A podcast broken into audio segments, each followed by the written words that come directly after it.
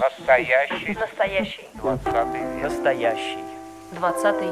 Настоящий. Настоящий. Двадцатый. Век. Двадцатый. Век. Двадцатый век. Век. Настоящий двадцатый. Дорогие друзья, здравствуйте. В эфире радио «Фонтанный дом», программа «Настоящий 20 век». И я, журналист Галина Артеменко, представляю нашего сегодняшнего гостя. Это Дмитрий Шагин, художник, легендарный метек. Про Дмитрия можно много что рассказывать, но я думаю, что мы сегодня об этом обо всем поговорим. Дмитрий, здравствуйте. Да, приветствую. Итак, настоящий 20 век. Вот как этот век с вашей семьей обошелся? Как проходила жизнь вашей семьи в 20 веке? Ну, 20 век, был такой разнообразный. Я уже послевоенный ребенок. Я не знаю, это бронзовый век считался так по Ахматову, или это уже, уже железный приближался, потому что сын а, Анны Андреевны же вот это, по-моему, он придумал вот это выражение. Про серебряный, да, Серебряный, приписывают к нему, да. Или он серебряный Про придумал? серебряный, да. Ну, значит, тогда это был бронзовый. Я родился здесь совсем недалеко, на улице Маяковского, это Снегиревка, и жили тоже совсем недалеко на улице Маяковского, напротив дома известного, где жил Данил Хармс. Так что это все мои места, и здесь я очень рад э, в гостях в музее Ахматова. Это тоже, в общем, мое детство, и я здесь везде гулял. Это такой был удивительный совершенно город, очень романтичный, очень такой город поэтов, художников. Не было совсем машин, не было рекламы, и как-то люди, видимо, были очень счастливы, что война закончилась, и как-то наконец начнется какая-то удивительная красивая жизнь.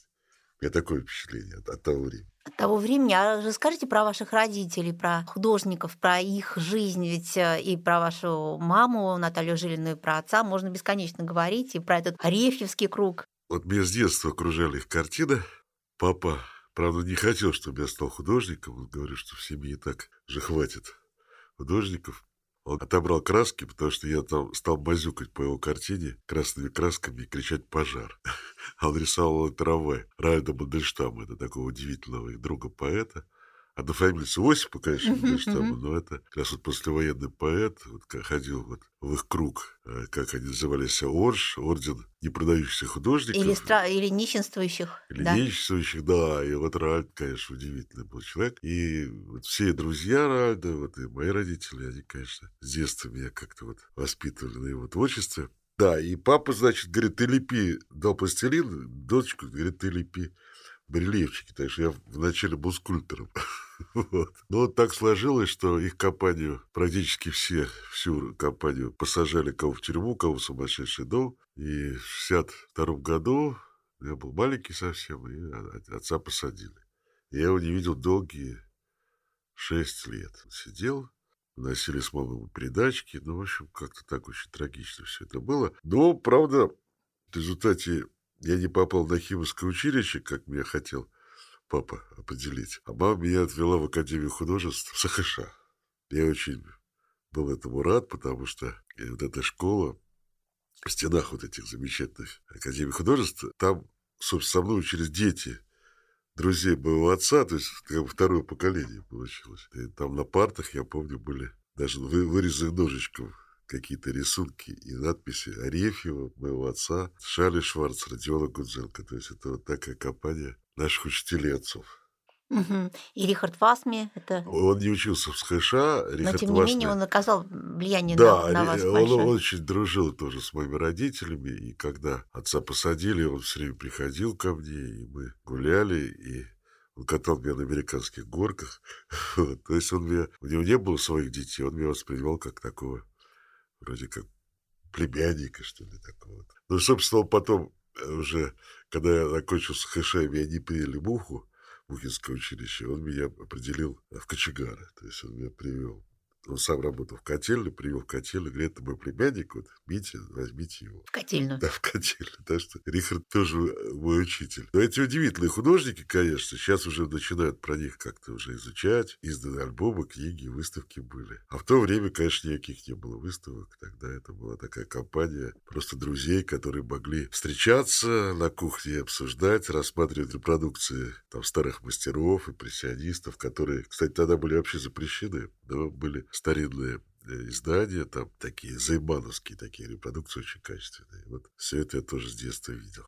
А как вы думаете, э, насколько блокада повлияла на творчество этих молодых людей? Ведь все пережили либо детьми, либо подростками это время, и Васми, и многие другие. Как вы считаете, вот видение города, ощущение города, ощущение себя, как сыграла роль эта катастрофа? Мне кажется, что вот это видение города, наверное, сродни вот сыну Леонида Андреева, Даниилу. Вот он как раз познакомился то ли на пересылке, то ли в тюрьме с Родионом Гудзенко. Вот он как раз рассказывал о его блокадном вот этом городе. Какое-то очень такое, что ли, чувство апокалиптическое, такой пустынный город блокадный. И, конечно, я видел рисунки, и то, что делали мои родители, Арефьев и Васми, вот этот город. И, конечно, рассказывали, как сколько потеряли родственников и друзей, вот от голода умерли.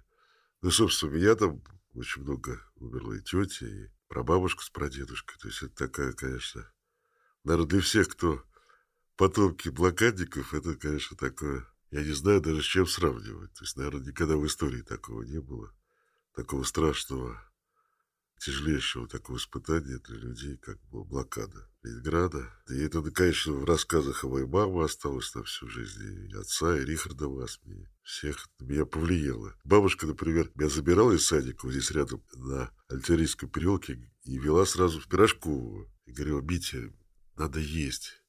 Обязательно вот ешь на пирожок, вот еще. А когда мы шли домой, она говорит, только маме не говори, что я тебя уже кормила. Ешь еще. Я говорю, а почему? Понимаешь, что опять начнется блокада, не, не будет ничего есть, а ты вот как бы впрок уже поел. То есть я вот это тоже как бы дитя такое постблокадное такое. Ваша мама художница Наталья Жилина. Вот можно про нее побольше, потому что как-то мне кажется, что она всегда была несколько в тени э, творчества отца вашего и вас, и мужа Нет, своего ну, второго. Во всяком случае, не в тени меня уж точно.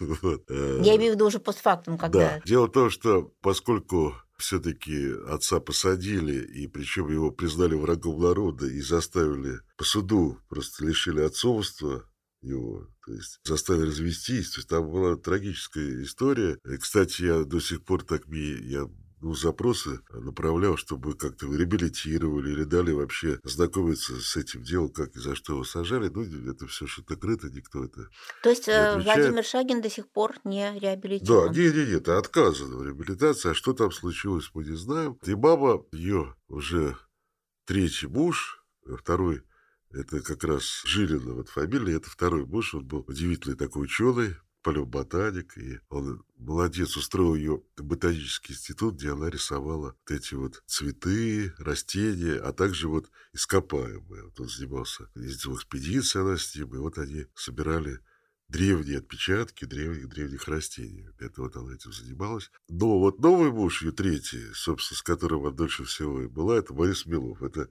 Пти Борис. или Птиборис, как его называли, друзья. Это удивительный, совершенно потрясающий фотограф, гениальный. У них ведь разница была да, в значительном возрасте, он почти вот ваш ровесник, да? Не, ну он постарше, конечно, да. Лет 20. У них разница, сейчас я скажу даже сколько точно, у них разница в 18 лет. 18 лет. 18, да. Он действительно, отзывы критиков, что это такой вот Карте Брессон питерский. Мгм.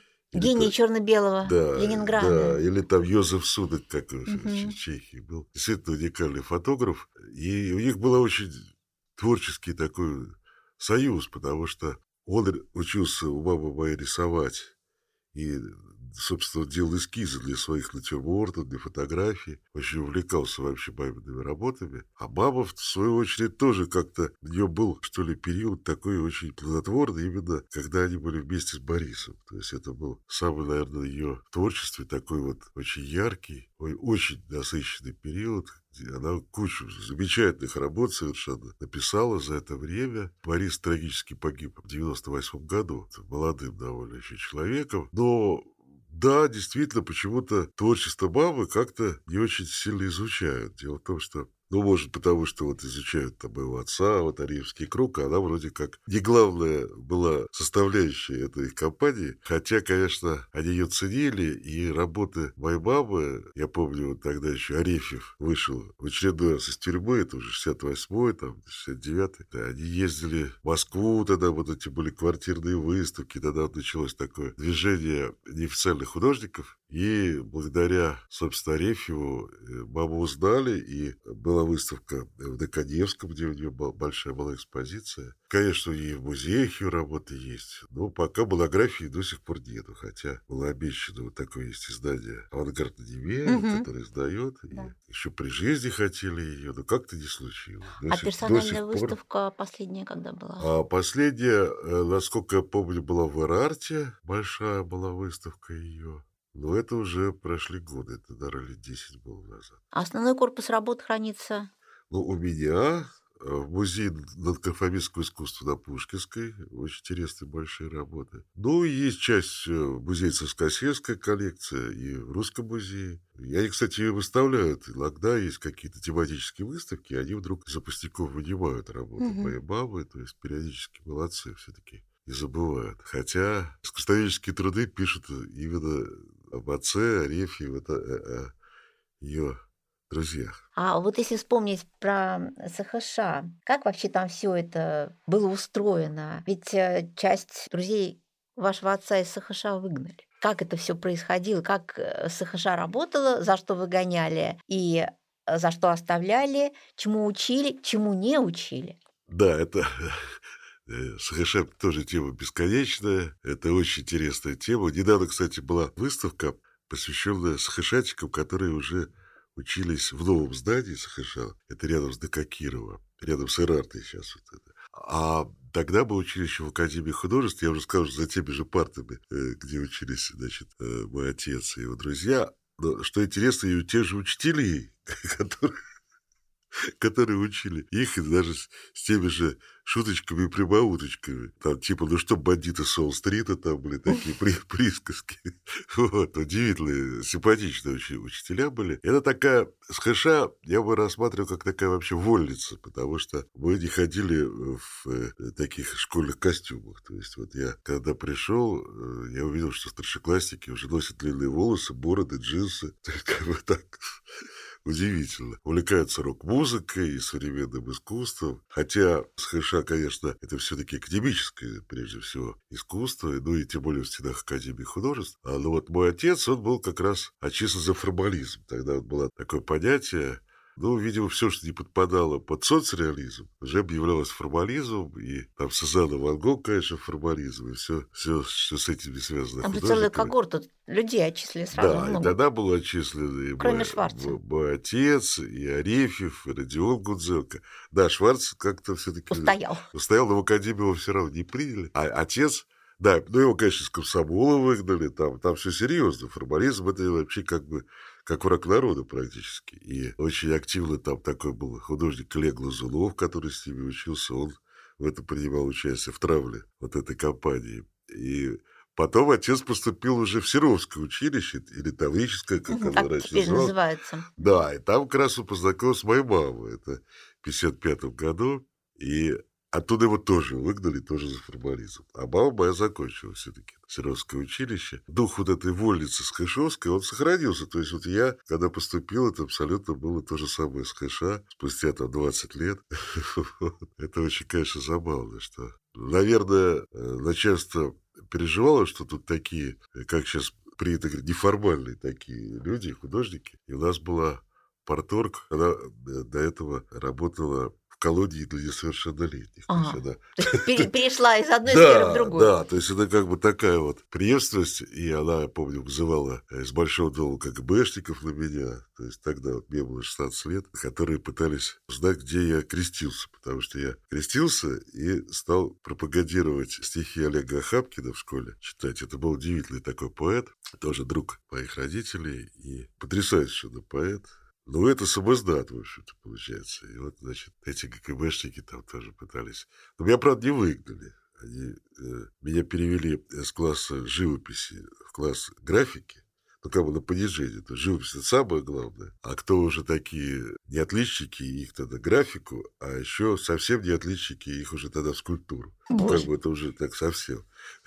В результате в 75 году, значит, выдали мне такой, как тогда называлась «Волчья Белье», то есть где было написано, что Шагин с учителями вежлив, но груб, дословно. Вежлив, но груб. Да, но груб. Какая интересная что, Да, что политически неграмотен, то есть и так далее. То есть там просто так, если почитать, то с такой волчьим билетом не какой-то институт, а прямо в тюрьму сразу. То есть в 75 году. Вот, и меня, конечно, Мухинское не приняли. Тем более тогдашний ректор, он был как-то тоже такой очень активный, и он очень поругался с моим отцом и с Арефьевым на выставке ДК «Газа». Вот он пришел, а тогда эта выставка, она была специально, чтобы вот разгромить этих художников, вот этих авангардистов, как тогда их называли, чтобы рабочие их побили, это при Кирилловском заводе. И вот приходили такие люди, вот как вот этот проректор или ректор, кто он там был, и устраивали такие провокации, ругать, что вот вы, вас надо всех сажать, там этих художников отбирать. Например, как Хрущев устраивал тогда. Угу, Кузькину мать, да? Кузькину мать, да, и там обзывался, ну, это, помните, знаменитая да, история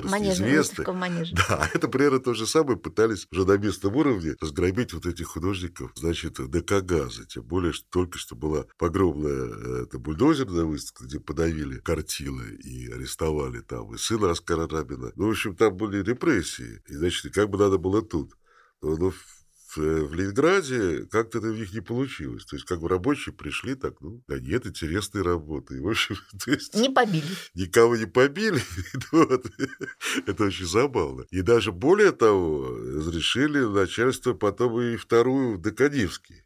Это как бы продолжение. Газаневская эта история. И называется Газаневская, это очень забавно. Но, правда, после этого запретили. Уже после Доконевски уже больше таких больших выставок, конечно, не было. Опять пошли квартирные или маленькие выставки. Я помню, 60, 78 год ДК Калинина, тоже там и у меня была большая экспозиция. Отец, по-моему, вообще одной работы все представлен. Там и мама была. И Арефи, кстати, был выслан, хотя он уже тогда был выслан из страны в эмиграцию. Пришел такой ученик Малевича, Кадратьев, такой художник, уже такой маститый. И он как Державин Пушкин меня как так благословил, сказал, что да, вот ваша работа, так как-то мне это тогда молодому человеку было очень важно. Похвала такого маститого метра. Но через некоторое время пришла полиция, а, нет, тогда на милиция была. Ну и все это разогнали, картины сорвали. То есть выставка была там один день. Ну я просто, что, что было потом. И Собственно, конечно, отца моего арестовали, посадили в сумасшедший дом уже по новой.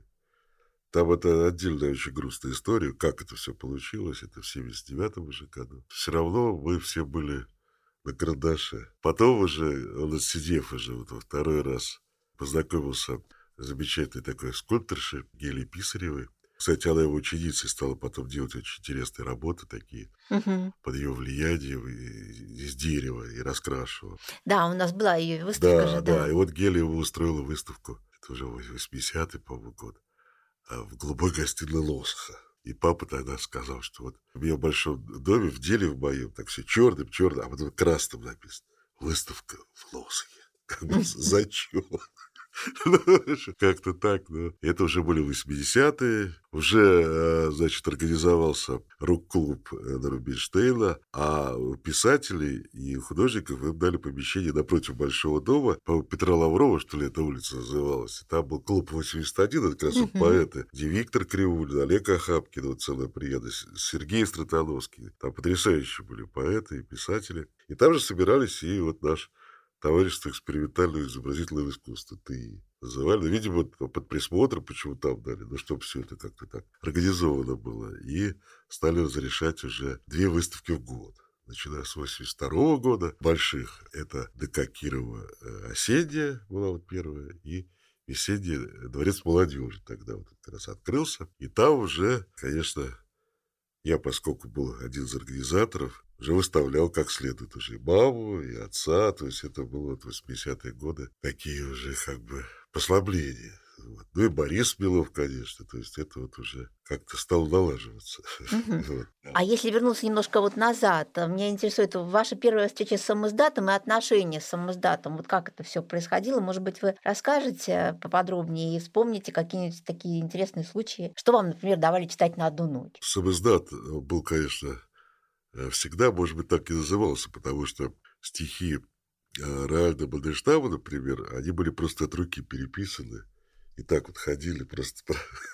Вот еще не было возможности их там на печатной машинке, как у Галича песни, помните, Эрика берет четыре копии, это все, этого достаточно. А уже такие вот же самоздатовские, это, конечно, были книги Олега Ахапкина, его первые книги самоздатовские, и он их даже так как-то красиво брошюровал, и даже в какую-то такую коробочку укладывал и дарил. То есть это вот такой вот самоздат именно поэтический. А что касается самоздата, и даже там издата э, стали появляться, конечно, там книги того же Солженицына, но это все было незаконно, под запретом, это как-то прятали. И на один день там давали, я помню, там «Бодался теленок с дубом», там вот такие были книжки.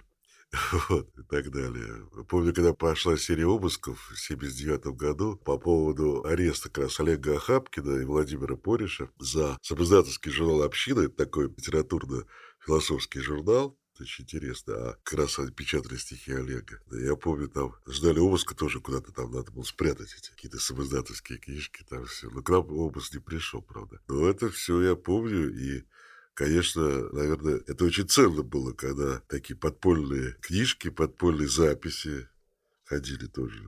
Тогда было невозможно, например, что человек читает там самоздат или слушает того же Галича и включает телевизор и слушает вот эту советскую страну. То есть это был совершенно параллельный мир, и он никак не соприкасался. Хотя спустя годы я думаю, что, наверное, в советской стране тоже много было хорошего. Просто как-то мы этим не интересовались совсем. Из таких, из старинных э, таких поэтов, музыкантов, конечно, Вертинского все очень любили, но он уже к тому времени его не было в живых. Но это было, мне кажется, очень интересно. Вот, э, вообще самоздат, и я там уже, конечно, не помню, сколько я в руках держал, сколько прочел. Чуть позже появилась книга в самоздате Шинкарева Максима Федор, которые зачитывались. Но она уже связана с алкоголем, поэтому там как бы сочеталось э, чтение Максима Федора еще и с обильным излиянием дешевого портвейна.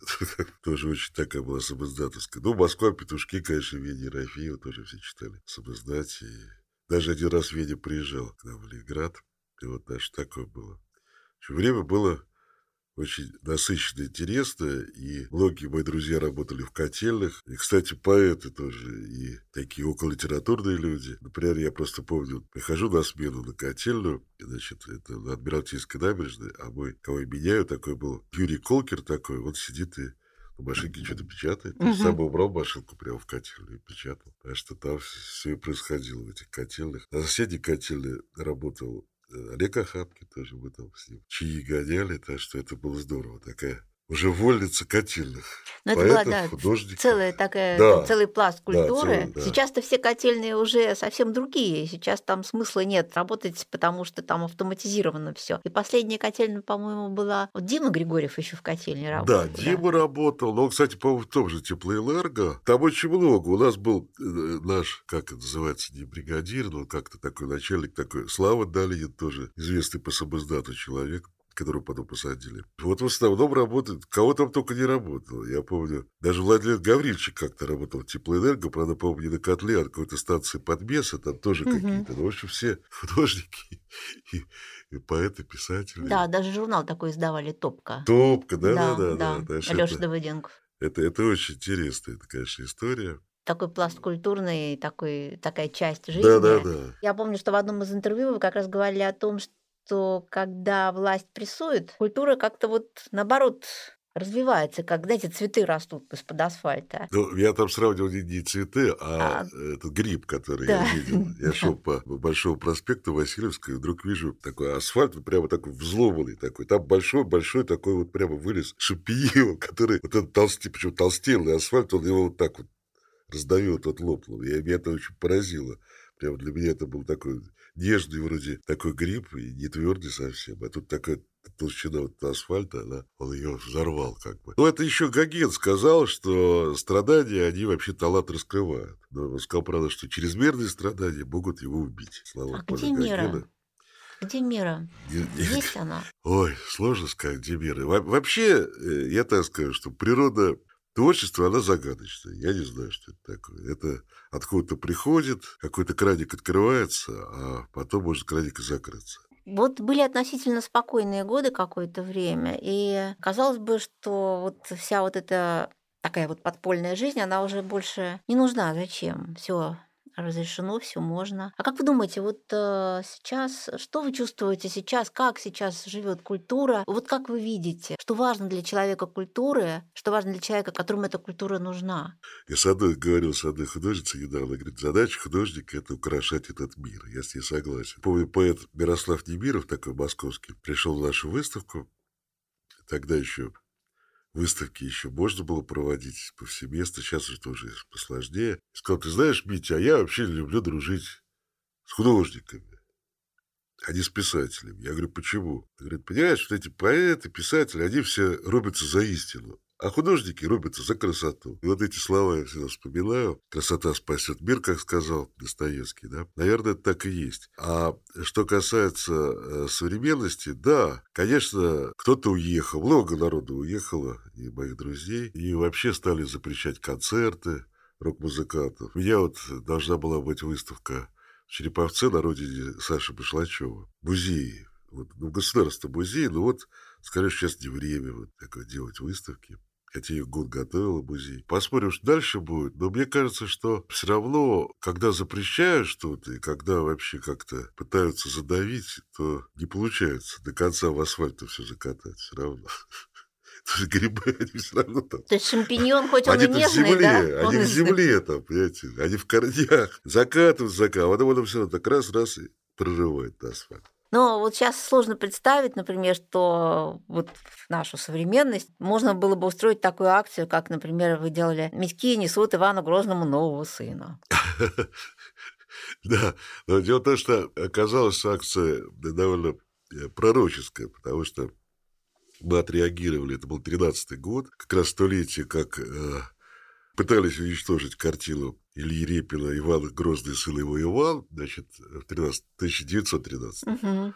И порезали, причем, ну, правда, я представляю Репина, он ее реставрировал сам, а там же Гаршина рисовал вот, э, этого сына Ивана. То есть, это, конечно, трагедия. А вот сто лет прошло, и стали запрещать эту картину, что она оскорбляет чувство верующих, что эта картина, вот ее надо брать как бы на реставрацию из, из экспозиции. Из Третьяковки, да? Там? Третьяковки, да. И мы решили написать картину как бы такую позитивную, что всех порадовать, чтобы не оскорблять ничьих чувств, что Митьки отобрали вот эту палицу, который ранил, значит, Иван, и уносят, там одни ножки только торчат у его сына, а привез нового сына. То есть вот родился новый сын, все хорошо, династия не, прер- не прервана.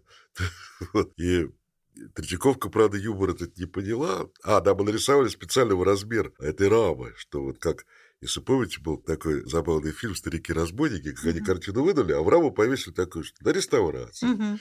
Вот мы именно так и хотели сделать. Третьяковка как-то не, не поняла. Хотя, если бы она так сделала, картину бы уберегли.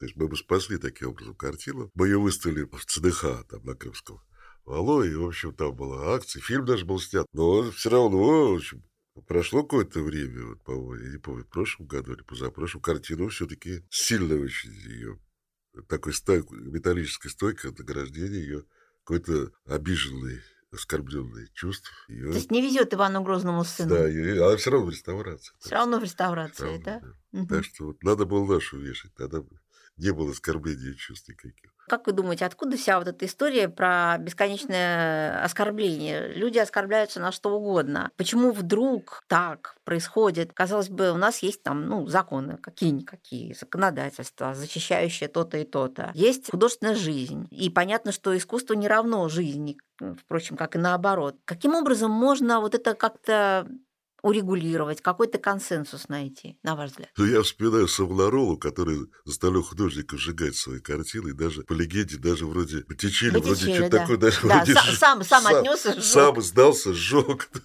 От греха. Да, сам себя выпорол. Поскольку э, вообще история, она же такая полосатая, как теляшка у Митька, да, то есть бывает полоса такая светлая, бывает темная. Вот рождаются такие савонаролы, которые считают, что вообще все, что не укладывается в какие-то вот в рамки там молитва, пост, значит, э, вот и все. Никакого искусства, кроме как, э, например, иконопись, а даже и в какие-то там э, католических даже иконопись, была запрещена, что это тоже как бы грех, что вообще Да, было иконоборческое что изображение нельзя угу. и так далее, что только молиться, поститься и все, но тогда, а как же тогда дети рождаются? Это, это как они? Это тоже непонятно. Вот эти полосы, они такие античеловеческие, антигуманные, потому что красота человеческого тела, это же не грех, а ее пытаются сейчас везде, там даже во всяких музеях, чтобы дети не видели там обнаженное тело, да, там, мужчины или женщины, там, ну, наверное, там, Давида Бекляжева трусы, наверное, надо надеть, ну и так далее. Ну, вот у нас вот диаскуры-то около манежа, тут уж как-то... Ну, трусы надо на всех, да, трусы надеть и так далее. Это, конечно, с юмором воспринимать, но, с другой стороны, ну как, вот такой период. Потом, после такого периода, начнется, как обычно, оттепель потом. Оттепель, вроде так все, все свободно, все так опять обрадуются.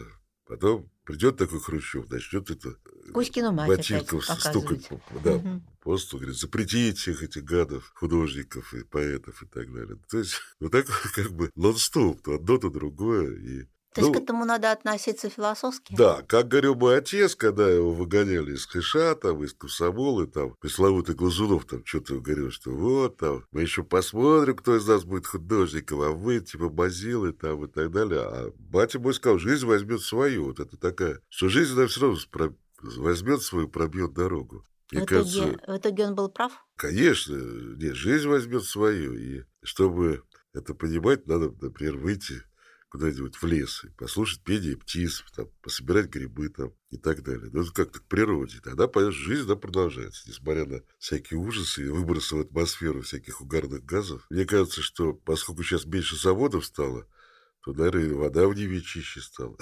Как бы так все. Меньше электроэнергии, меньше газа, ну, как бы так. Тоже на пользу, наверное. А вот скажите, а когда вы задумывали «Медьковское эру милосердия», вот этот вот, вот фильм, который вы все таки ну, долго делали, но доделали, и премьера была в Доме кино. «Эра милосердия», что для вас это? Зачем нужно было вернуться к этому сюжету и сделать собственную эру милосердия, и что вы в это вообще вкладываете? Да, это вот такая очень для меня важная тема вот про эру милосердия. Ну, вообще, я сразу скажу, что фильм это три. Вот вы говорили про один, второй э, его продолжение оно финское, значит, это действие Финляндии. Он прошел, нас не показывали, он прошел в Финляндии, был на фестивале и в кинотеатрах. Но сейчас я уж не знаю, как теперь его показать, поскольку с Финляндией как-то отношения испорчены.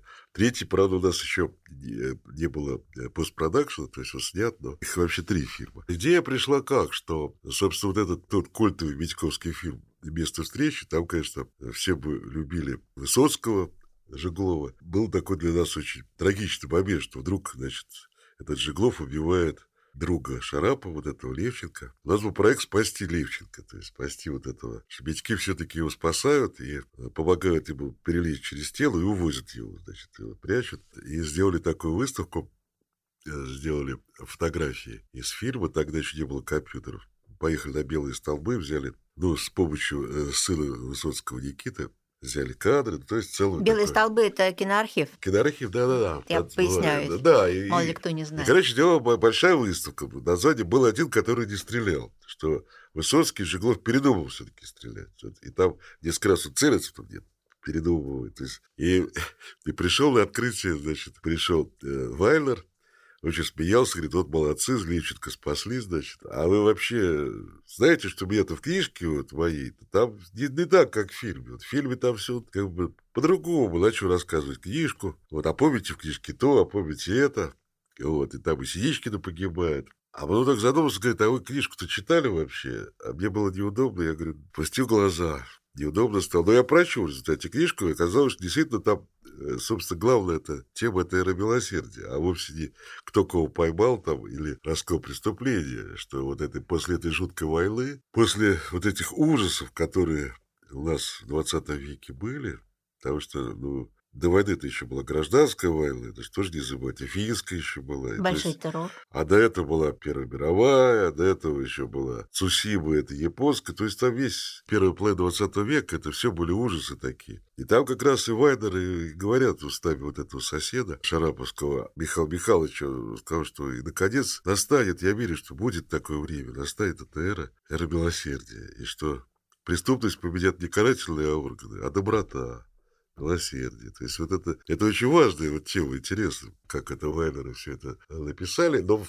фильме как-то, видимо, это было ну, не актуально, это как бы так есть, но так про проходящий. Ну, там больше детективный сюжет. Ну, конечно. Собственно, я тогда говорю, это Вайнер, говорю, мы хотим сделать продолжение. И он как-то благословил, говорит, ну, медики всегда смешно, весело делают. То есть, ну, прошли годы, а продолжения-то нету, надо же как-то делать, я же обещал. Самое сложное было найти, конечно, места, которые напоминали бы вот этот после блокадный Ленинград, потому что их уже все меньше и меньше оставалось, и буквально на глазах мы снимали, и там удивительная лестница такая, вот буквально вот как она была тогда, те послевоенные годы, которые я помню. Я уже закрасил, но уже все там ремонте. Это где? Это недалеко от Львиного мостика. Ну и там крыши вот эти там снятые, дворы там. Вся с этого уже ничего нету. То есть буквально это мы начали снимать в 2018 году, 2018-2019. И уже, конечно, этих мест нет. Единственное, что нам повезло коммуналка расселенная без капремонта. Обычно коммуналки же тоже что-то с ними делают. А тут осталось как бы вот этот, эти обои вот эти старые и даже плита для приготовления э, пищи на кухне середины 19 века. То есть дровами, там, то есть это тоже в фильме есть. Но это просто действительно сложилось, повезло. И, знаете, вот как бы, я говорю, это загадочная вещь, как это все получается. Но действительно все это как-то вот так сложилось. И, собственно, фильм, жалко, что его не показывают широким экраном, к сожалению. Видимо, сейчас не то время, ну и до этого пандемия была. Ну да, ну да. А вот эти три части, вот это первая, вторая про Финляндию. Вторая, я уже начал говорить, что там два главных героя, там уже просто тема вот это милосердие добра, она проходит, но там уже не, не, нет вот этих героев Шарапова там и Жеглова, там два дворника таких питерских послевоенных дворников, дядя Митя и дядя Меняй, которые финские братки, финские битьки позвали изгонять злого шамана, который наколдовал так, что там у коров молоко перестало доиться. В лесах исчезли грибы, ягоды, рыба из озер ушла. В Финляндии? Да. И два дворника. И они идут спасать. Идут... Спасать экологию, да. То есть mm-hmm. это такая тема. Финам очень понравилось. А третья история? Вот. А, а третья история, значит, там у нас, собственно, вот этом Луре, ну, в Москве БУР, а у нас ЛУР, Ленинградский уголовный розыск, при нем есть секретная лаборатория. Так, оно действительно было в те времена такие шарашки, да, так называемые, где всякие гениальные ученые что-то разрабатывали. И там гениальный ученый Генрих Францевич, он, значит, изобрел машину времени.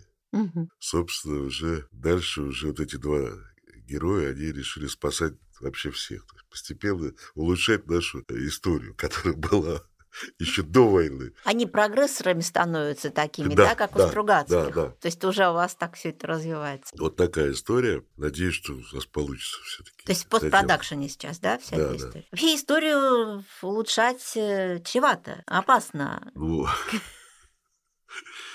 Ну, во всяком случае, мы можем узнавать о том, что было трагичного и хорошего, не повторять эти ошибки, наступать на те же грабли, пытаться исправить добро и милосердие вообще отношение людей э, к этому миру, и чтобы у нас не было обиженных, не было оскорбленных, униженных, чтобы люди как-то все-таки ради этого живут на земле, чтобы кого-то обижаться а вы верите, все-таки живут, чтобы радоваться. Что добро настолько сильно, вот это добро, но без кулаков. Помните, у нас было добро да, должно да, быть кулаками. Да, да, да. А вот э, да, добро вот в истине своей, добро с непротивлением, добро с, эм, добро с добром. Вы верите, что все-таки именно добро способно противостоять злу только самим собой, своей субъектностью?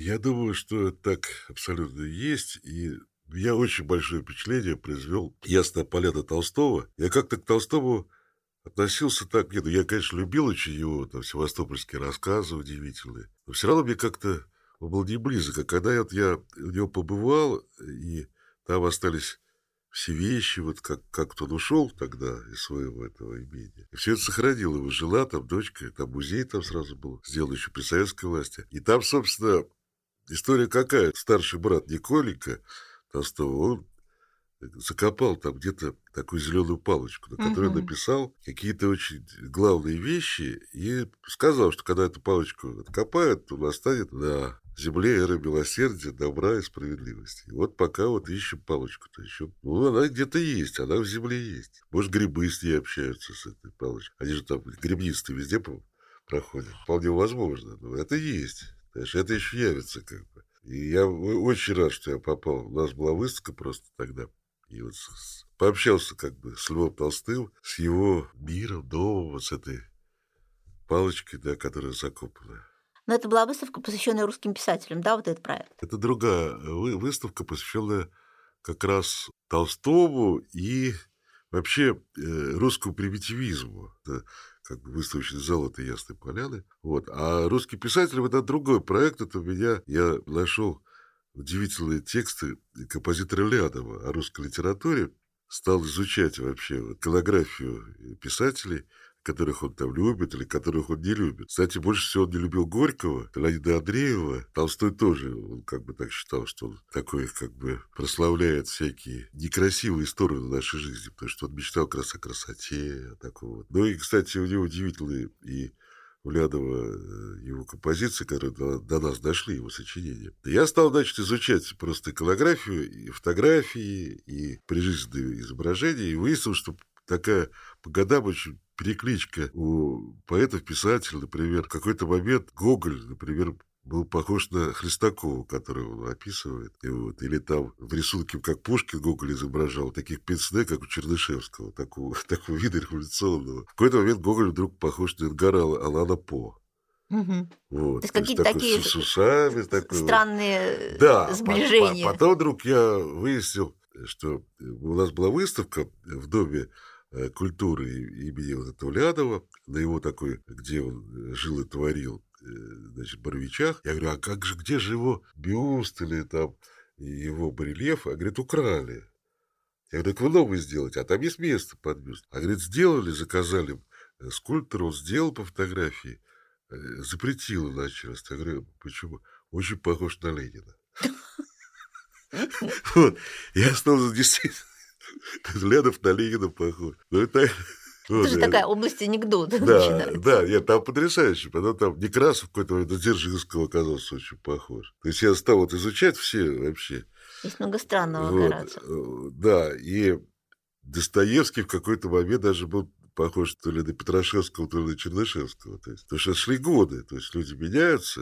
Я уже говорю, что жизнь полосатая, и, и лица их меняются. И вот это, как вот это все собрать вместе, я просто сделал на каждого писателя, посвятил одну картину, где такие квадратики, прямоугольнички, где все-все его прижизненные изображения. Ну, вот такая получилась Мгм. такая интересная выставка. Ну и книжечка была такая, и цитаты. Вот. Единственное, кого я не стал рисовать э, шли годы, это Алла Андреевна Ахматова, потому что я считаю, что она вечная юность и вечная молодость. Я такой молодой красавицу нарисовал. Мгм. Дмитрий, еще хотела спросить э, про вот еще одну ипостась в вашей жизни, такую важную. Это Дом Надежды на горе. А Вот э, кто не знает, я скажу, да, у нас еще есть время поговорить об этом. А, Вы в попечительском совете вот этого, м, этой организации, которая помогает людям, страдающим алкоголизмом. Наша национальная проблема и в 20 веке обострившаяся невероятно. Скажите, а вот как вы думаете, почему наш народ так пьет?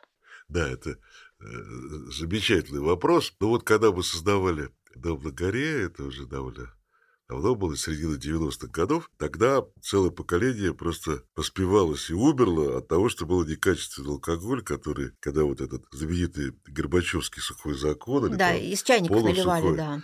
Да, и там уже стали, что только не пили. Я помню, у нас в котельной мы пили денатурат, такой фиолетового цвета, для заливки в образах манометров. Вот мы его пили. Не достать был алкоголь, и опять же тема запрета. Вот запрещают, а люди наоборот начинают. То есть они считали, что алкоголь – это очень важная такая вещь, а то, что отбирают алкоголь, это вот такое антинародное проявление вот этих коммунистов. Собственно, наверное, на этой волне и погорела советская власть, потому что нельзя было народ лишать там по карточкам, там потом, я помню, алкоголь и так далее. Ну, а уже, соответственно, при Ельцине полное спаивание пошло. Вот этот спирт-рояль, который везде продавался, написано было, что покупаешь одну бутылку, разбавляешь, получается, пять бутылок водки. Да, я Ну, помню, ну как и это в ларьках все это продавалось.